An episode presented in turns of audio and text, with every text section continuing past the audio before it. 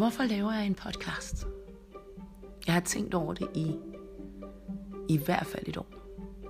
Men der har været rigtig meget at lave i 2019, og der var rigtig mange ting at se til i 2019.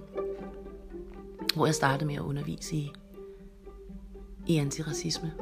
Så det har været ved tanken indtil nu. Og i går morges, så skriver jeg fejl. I går formiddag, tror jeg, det er jo søndag, eller det var søndag. Så det er sjældent, ting foregår om morgenen på en søndag. Men i går formiddag, der skriver jeg ud i min story på Instagram, om nogen kender til, hvordan man laver en podcast. Fordi jeg godt kunne mærke, at nu skulle jeg i hvert fald til at se sådan mere seriøst og alvorligt på det. Og der har jeg heldigvis fik jeg en masse gode svar og hjælp. Men det, der sker, det er, at om aftenen, så er der en kvinde, der skriver til mig, om jeg har tid til at tale. Fordi hun er i tvivl om, hvad det er, hun har gjort galt. Og den kvinde, jeg taler om, har mange følgere på sin Facebook og Instagram og sociale medier i det hele taget. Hun er et kendt ansigt i medieverdenen. Så jeg tror også, som hende, der var det nok et chok at mærke den bombardering, der kom af beskeder, da hun lagde et billede op i sin story i forbindelse med, at det var fastelavn. Det billede, hun lagde op, det var af sig selv, hvor hun havde taget det, der minder om en klædedragt, muslimsk kvinde med et tørklæde. Og det er måske ikke lige så smart i en vestlig verden, i den kontekst, hvor vi taler om muslimske kvinder og undertrykkelse. Der er nogen, der ser tørklæde som undertrykkelse. Der er andre, der ikke ser tørklæde som en undertrykkelse. Men ikke desto mindre, så er det så et brandvarmt emne at tale om. Det tørklæde og burka for den sags skyld. At er man influencer specielt, er man en, som har indflydelse på sociale medier eller i medierne, så skal man være lidt vaks. Så er det okay, at man lige tænker over sit sociale og samfundsansvar i forhold til de mennesker, som man egentlig influerer i forhold og påvirker i forhold til de ting, man laver. Så vi havde en rigtig god samtale i går, hvor at hun ringede mig op. Og jeg kan jo godt sige, hvad hun hedder. Hun hedder Mette Helena og arbejder med design og interiør. Primært, det er i hvert fald det, jeg kender hende til, og så kender jeg til hende i forbindelse med et arrangement på Danner, hvor vi også talte sammen kort. Men hun ringede mig op, fordi hun netop havde lagt det her billede op, og hun ringede mig op, fordi at hun havde fået en masse beskeder, meget vrede beskeder, hvor hun får at vide, at det er kulturel appropriation, og det hun også får at vide, og måden hun får det at vide på, det er, at hun naturligvis agerer racistisk. Hun får det så at vide, at hun er racist. Og det er jo også dødhårdt at få det at vide på den måde. Men ikke desto mindre, når du agerer racistisk, så kan man ikke rigtig gøre andet end at tænke, at vedkommende ikke tænker over, hvad det egentlig er, man måske kunne være racistisk eller diskriminerende omkring. Og her har Mette helt sikkert ikke tænkt, at det hun gjorde i går, det kunne have været diskriminerende eller racistisk. Det ved jeg, fordi jeg netop talte med hende i telefonen. Og vi havde en super fin samtale på en halv time, cirkus, lidt plus minus. Og hvor vi taler om netop hendes tvivl og de beskeder, hun får, og vi taler lidt om mekanismerne i hvad der sker med hende, når hun blev vred og blev først røg i sit entitlement og i sit forsvar, for dernæst at blive ked af det, og dernæst at finde ud af, jeg ved ikke nok om det her, fordi og hun går ind og googler omkring området. Hun går ind og gør det, som der egentlig bliver bedt af hende: educate yourself. Det bliver gjort på en måde, som vi alle sammen kender til, som hedder call-out, også canceling-kultur, men det taler jeg lige om lidt senere, og den tager jeg til sidst. Men kulturel appropriation, det var det, som Mette ringede for at tale om. Og det, som hun siger, nu kan jeg lige så godt indvilge jer i samtale, det, som hun siger, det er, jamen, jeg tog det på, som lige var rent i skabet, og så var der et tørklæde. Og for mig, så følte jeg, at jeg viste respekt, fordi jeg respekterer muslimske kvinder. Og det er jo rigtig fint, og som hun også siger, jamen, ud fra intentionen, Mika, så var det jo det, jeg ville. Jeg ville jo gerne vise. Det var lige præcis det, jeg gerne ville vise. Jeg ville gerne vise, at jeg respekterer muslimske kvinder. Og så langt, så godt. Fordi det forstår jeg godt. Jeg forstår godt, at hun gerne vil vise som hvid, privilegeret, blåret, blond. Hvis I kender hende, så er det sådan, hun ser ud. Kvinde. Og også heteroseksuel og cis-kønnet. Jamen, hun har meget at lære. Det er jo også det, jeg siger. De, som faktisk har mest at lære, det er det, jeg lige har beskrevet af et menneske. Og så kan man så også at den cis-kønnede hvide mand til. Men det er dem der. Og så hun har meget at lære med det. Og det var det, hun fandt ud af i går. Og hvor vi sidder og taler, og jeg siger med det er så super fint, at intentionen er god. Men hvordan tror du modtager vil have det? Hvis du møder en kvinde, som rent faktisk er og føler sig undertrykt, tror du, hun forstår, at du respekterer hende og hendes kultur og hendes undertrykkelse i hendes virkelighed, fordi det er din intention? Og jeg tror godt, at Mette efter en god samtale kunne forstå, eller det ved jeg, hun kunne, at det kunne hun godt se, at det her med respekten, den ligger, at afgørelsen af respekten, den ligger hos modtager. Vi skulle så også lige omkring det her med, hvorfor er det kulturel appropriation og ikke respekt og værdsættelse og påskyndelse. Det er det ikke, fordi når man kommer fra et land som vores Danmark, hvor vi er så privilegeret, som vi er. Vi lever i et land, hvor vi har det ultimative af alle lande. Vi har frihed. Vi kan gå på gaden, uden en bombe ryger ned i hovedet på os, bogstaveligt talt. Og så har vi alle de andre privilegier også. Vi har et velfungerende sundhedssystem, vi har en velfungerende skole, et velfungerende skoleuddannelsessystem, den institution fungerer også fint, loven og policen fungerer også fint. Vi har et system, der virker. Og mennesker, som bor i Danmark, nu har tingene godt nok ændret sig rigtig meget herinde for de sidste 5 år, 5+ år, men vi har det stadig godt. Majoriteten har det godt. Men igen, vi har det ultimative privilegie af frihed.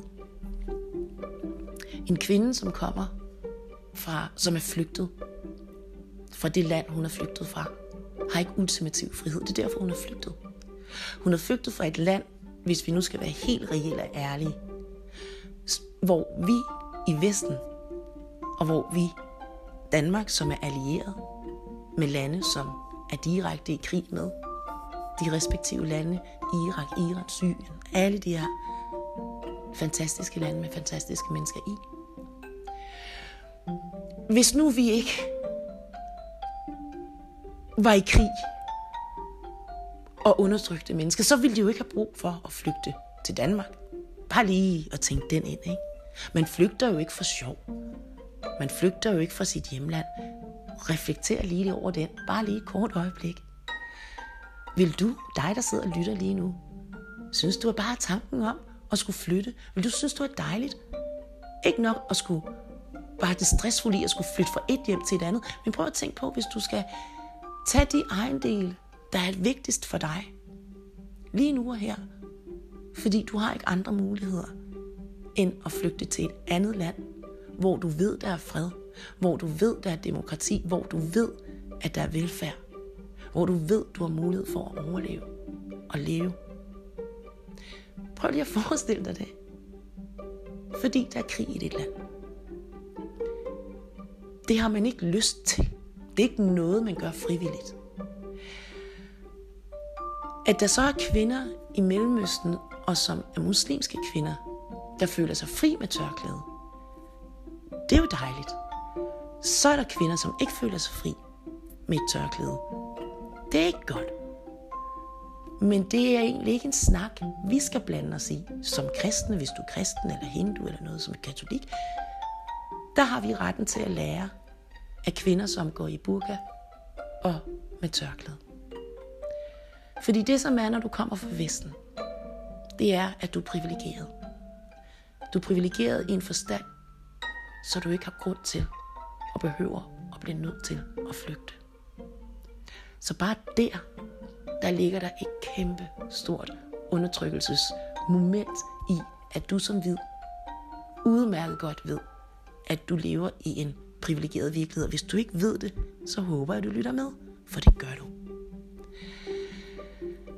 Så er der så det i den kultur, som man er med til at undertrykke, og som man ikke kender til, fordi man ikke har boet, netop fordi man ikke har boet i landet, eller rejst utallige gange, eller har været valgt at bo der, leve der, og lære et håndværk, for at måske at rejse hjem igen til Danmark, og introducere det her håndværk, som man har lært i Syrien.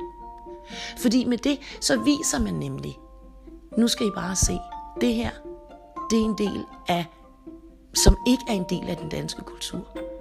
Men det vil jeg rigtig gerne bringe med som en gave til Danmark. Og så lærer man også lidt om den syriske kultur, eller iranske kultur, eller hvad det nu må være for en kultur.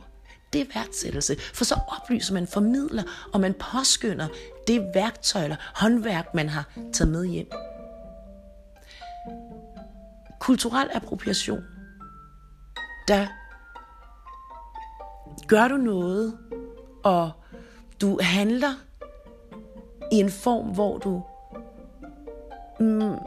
forhåbentlig undertrykker ubevidst og ikke bevidst. Gør du det bevidst, så er det der, hvor at man kan sige direkte, du er racist.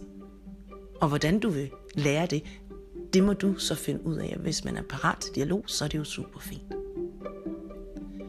Men hvis man gør det ubevidst, så er det jo en handling, hvor man igen ikke har tænkt over, hvordan min intention bliver modtaget.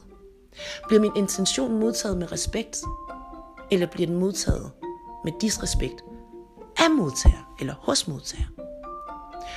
Og bliver den mødt med disrespekt, jamen, så er det ikke godt.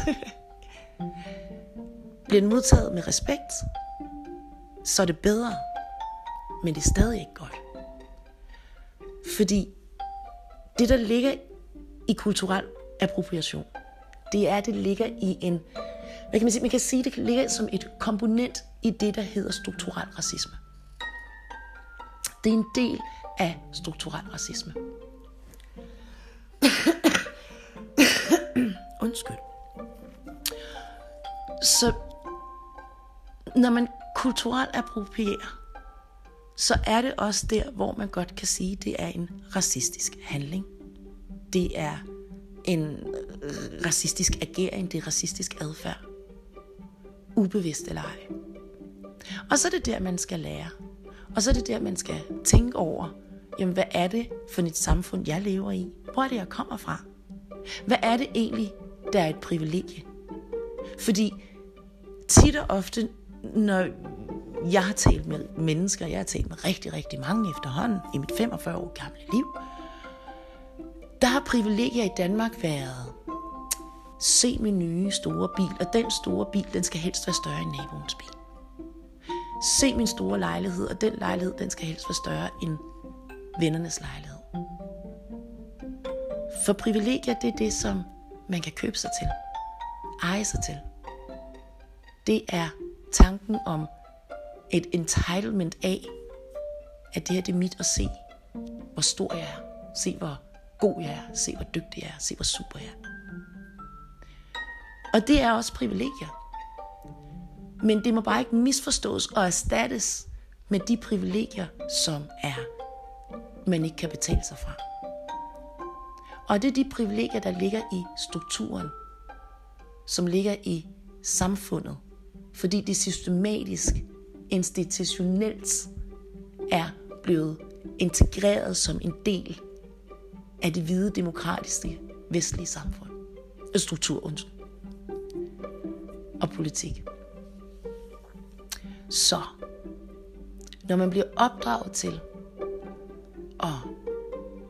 at hele ens adfærd er entitled, så er det nok også sådan, at man begynder at tænke omkring sine privilegier, at det er noget, som man kan købe sig til, noget, som man kan anskaffe sig og eje, og det er igennem der, man viser, hvor fantastisk man er.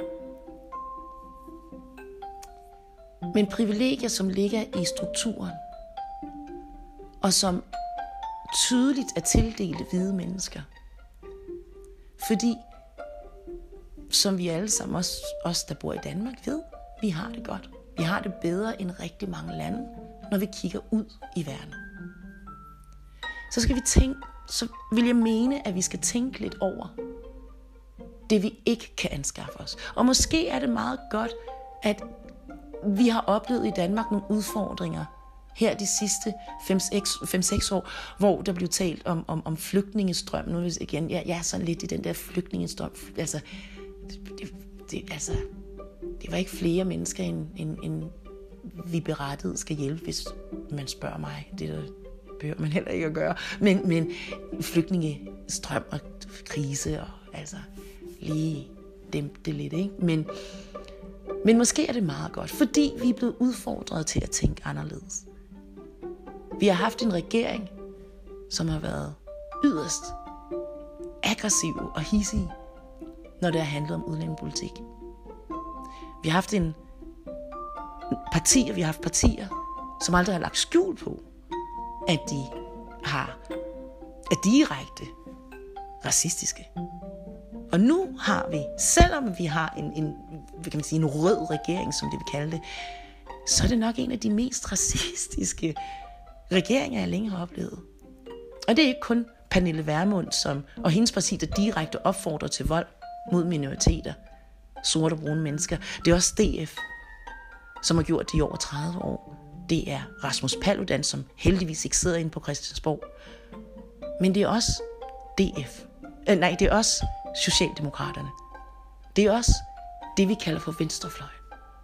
Der er ikke nogen, der kan gemme sig under en venstre-højrefløj, når vi taler racisme, strukturel racisme, kulturel appropriation osv.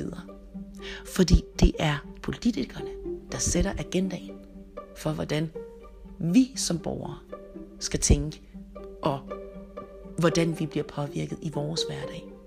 Og det er ikke kun hvordan om skolerne og institutionerne er nok en nominering, eller om man køerne på motorvejen, de er for lange. Det er også at tage et ansvar i forhold til, hvordan vi som mennesker har det med hinanden i dagligdagen. Og hverdagsracisme, det mærker vi meget mere nu, end vi nogensinde har gjort. Så kulturel appropriation, og Mette, som netop, bare lige for os at slutte den, som valgte at slette sine billeder i sin story, fordi vi netop havde talt sammen, og hun forstod efter vores samtale, at det er i hvert fald noget, hun skal læse lidt mere op på, og så skal hun finde ud af, også som influencer og som kendt person, at hendes ansvar, det er lidt større end andres, som ikke har så stor en platform, social medieplatform og medieplatform generelt. Hun påvirker tusinder af mennesker hver eneste gang, hun lægger et billede op eller skriver noget i medierne. Så det var en succesfuld samtale, synes jeg. Og det tror jeg også, Mette synes. Det er aldrig rart at få at vide, at man ikke er betænksom, eller man ikke har tænkt sig om. Og det er rent faktisk sårer andre mennesker, når man ikke har tænkt sig. Det er ikke rart. Det er der jo ikke nogen, der kan lide. Det kan du jo heller ikke. Altså, hvis det er, at du kommer til at gøre din veninde, mor, far og kæreste ked af det, jamen, men, så det er jo ikke en rar følelse. Og sådan er det også, når man får at vide, at man har ageret racistisk, eller ens adfærd har været racistisk, eller ens ord har været racistiske. Der er der ikke nogen forskel. Fordi modtageren synes ikke, det er sjovt at blive udsat for daglig racisme i hverdagen. Men ikke desto mindre, så skal det jo tales om. Så hvordan skal det tales om på en måde, hvor at vi lærer noget? Og oplysningen omkring racisme og antiracisme, det er jo ikke noget, vi har talt om. Fordi ordet racisme, det har vi jo slet ikke talt om i vores lille Anne Dams land med H.C. Andersen, som det vi er kendt, ham vi er kendt for, blandt andet som den store forfatter for Danmark. Og hvis man så også tror, at det er Danmark, det er H.C. Andersen og Anne Damm og den lille havfrue, jamen, vi har aldrig talt om racisme. Vi har aldrig italesat racisme. Men til gengæld så politikerne i tidernes morgen, jeg tror det var 90'erne, 80'erne, sørgede for, at racisme lige pludselig blev gjort til en agenda, hvor du blev sat hen som en forskelsbehandling. Det vil sige, at en til en går rundt og afgør, at det her nu racistisk eller ej. Og så var det jo satiren, ikke? Og så var der humoren, ikke? Så var der alt det, hvor at man fik at vide, at det var jo bare humor. Det var bare for sjov. Prøv at høre, kan du ikke forstå, at det bare er satire? Det er jo bare sarkastisk. Og så er det svært at komme igennem som en sort eller brun person, når det er det, man får af svar fra et hvidt menneske, fordi at det lige pludselig er blevet afgjort i Danmark, at racisme var en en-til-en afgørelse. Det er meget svært for en minoritet, hvor at landet, man bor i, er overvejende hvidt at blive hørt. Det, der så sker, det er jo så, at vi nu heldigvis er begyndt at italesætte det. Fordi det er jo ikke sjovt. Det er jo hverken sjovt at udsætte mennesker for racisme, og det er ikke sjovt at blive udsat for racisme. Så nu kan vi begynde at tale om det, og vi kan begynde at adressere det. Og vi kan begynde at kalde mennesker ud for det. Men det skal også gøres på en ordentlig måde. Og ja, I må meget gerne kalde mig for boomer derude, og I må meget gerne sige det ene og det andet. Men jeg synes lige, vi skal tale lidt om den her cancelling-kultur. Fordi cancelling-kulturen i sig selv, eller call-out-kulturen i sig selv, er jo god nok. Jeg har selv brugt den. Jeg har brugt den over for majoriteter, hvide kvinder, som ikke respekterer og kulturelt approprierer, eller er direkte racistiske. Organisationer har jeg også kaldt ud. Forskellen er, når jeg kalder ud, så kalder jeg ud som minoritet, til majoriteten, til strukturen, til systemet. Jeg kalder ud netop fordi min stemme er minoritet, og jeg er en sort kvinde. Kan jeg cancele en hvid kvinde? Det er så spørgsmålet, som i forvejen er en medieperson, eller en SOME-person, en organisation. Kan jeg det som en sort kvinde? Jeg har ikke kunnet før. Det har vi ikke kunnet før. Vi har kæmpet for at få en stemme. Så er det berettiget, at minoriteter kalder majoriteten ud af strukturen og systemet. Ja, det er det. Men når cancelling kommer ind i kulturen, ind i miljøet, og hvor at man begynder at cancele og call ud minoriteter imellem, så er det udfordrende, og så bliver det problematisk. Endnu mere problematisk bliver det, når det er en hvid kvinde, som er heteroseksuel, cis-kønnet, der kalder ud. At det at være allieret, at hun så kalder en anden hvid kvinde ud? Jo. Eller vil det være allieret, når hun ved, eller de ved, at der sidder sorte og brune kvinder og mænd derude og underviser, som hun enten bør følge og lære af, eller følger og lærer af. Og det hun gør, det er at understøtte og dele de ting, som minoriteter laver og arbejder med på sociale medier. Hvordan fungerer allyship? i sådan en situation. Hvide mennesker, og specielt hvide mennesker med platform, kan lynhurtigt cancele en minoritet, som kæmper på for at få en platform. Og cancelingkulturen, jeg har udtalt mig i en artikel også til Berlingske Tidende, hvor jeg blev spurgt omkring Obama, hvor han netop blev spurgt omkring cancelingkulturen, og der sagde jeg, tag det som et rap over nallerne for ungdommen. Fordi der er ikke noget værre, end når voksne mennesker ikke lytter til, hvad der bliver sagt. Jeg kan godt huske, hvordan jeg var, da jeg var ung, og jeg kan også godt huske min ungdom. Men der skal stadig være noget ræsonnement i den måde, man gør tingene på. Og så skal der være lige præcis den del, som Mette og jeg vil også tale om. At ens entitlement som hvid, der har man stadigvæk noget at lære.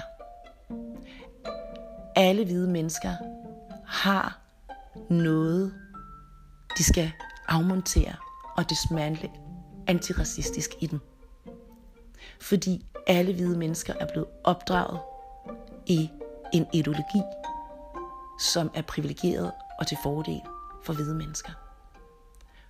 Og det blev opdraget i fra strukturen, systematisk, igennem systemet, institutionelt, familien, far og mor, onkler, tanter, farmor, farfar, oldemor, eller oldefar, derudad, venner, natklubber, busser, indkøbscentre, ordensmagten, jeg kan blive ved. Så alle hvide mennesker har noget, de skal afmontere, hvor at de sidder i en form af entitlement, og hvor de altid vil gå en form af forsvar, fordi det entitlement, det bliver prikket til. Så vi skal lige, synes jeg, det er en god idé at adressere cancelingkulturen. For jeg siger ikke, at det ikke er sundt at blive prikket til at få at vide, hey, der er noget, du ikke lige har med. Men vi skal også passe på med, hvordan vi gør det. For uanset minoritet eller ej, så bliver vi altid kede af det. Og ja, selvfølgelig lærer vi bedst, når vi mærker. Men vi behøver ikke at sidde og mærke så dybt, at vi rent faktisk bliver rigtig kede af det. Jeg kan ikke tale for en hvid, cis-kønnet, heteroseksuel kvinde, for det er jeg ikke. Men jeg kan sige, at da jeg så blandt andet video med canceling, der lettede jeg åndet op. For det I ikke ved, det er, at jeg var suicidal fra oktober til faktisk februar måned, januar, hvor jeg begyndte at få det bedre, og det har jeg også nu, tak. Og det var på grund af blandt andet canceling. Det var på grund af hvide kvinder, som jeg udmærket godt ved, gik og talte bag min ryg. For det når jo til en. Det var had i forhold til, når jeg havde udtalt mig i artikler. Det var i forhold til mit eget community, eller det, man betragter som eget community. Det var så mange steder. Det var trusler, som jeg fik i min mailbox og indbakke, hvor jeg blev nødt til at skifte alt, fordi jeg kunne ikke mere. Det gik så langt ind under huden, at jeg ikke vidste længere, hvad jeg følte.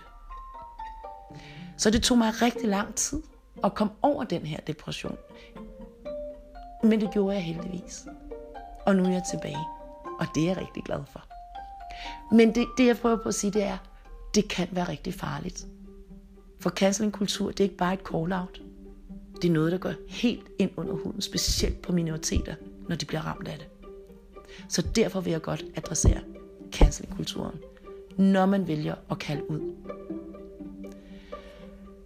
Så, jeg tror, vi kom lidt omkring kulturel appropriation, entitlement, privilegier. Vi kom ikke omkring blinde vinkler den her gang. Vi kom heller ikke ind omkring nogle andre ting, som ligger netop i, hvorfor at kulturel appropriation, det er så svært at tale om, og så måske også en af de mest udfordrende begreber at forstå, når vi taler antiracisme. Fordi der er så mange nuancer i det. Men hvis I kommer forbi en undervisning, så kan I selvfølgelig blive undervist. Men jeg vil naturligvis tage begrebet kulturel appropriation op, og igen, og tale om det igen. Næste gang, der vil jeg nok tale om kvindekamp på 8. marts. Jeg skal tale i København den 8. marts, hvor at jeg er en del af marchen, og jeg blev spurgt, om jeg vil tale. Det vil jeg gerne. Jeg har i gåseøjne ventet 30 år på, at en sort, radikal, feministisk stemme kunne blive hørt i Danmark. Så det glæder jeg mig til. 6. marts, der kommer jeg til Odense, hvor at jeg afholder et mindre seminar fredag aften. Så der håber jeg også at se jer, hvis I har mulighed for det. Så næste afsnit kommer nok til at handle om intersektionalitet versus hvid feminisme, sort feminisme versus hvid feminisme, og hvad der ligger i de forskellige begreber.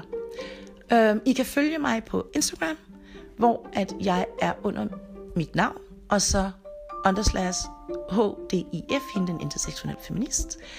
Jeg har også en forening, som jeg lige har startet op, der hedder Equality Collective Denmark, som man kan følge på Facebook og på Instagram. Og så har jeg også, eller det har vi også en side, der hedder De Intersektionelle, hvor at vi er flere intersektionelle feminister derinde og repræsenterer vores egen intersektion, så vi har og repræsenterer vores egne stemmer.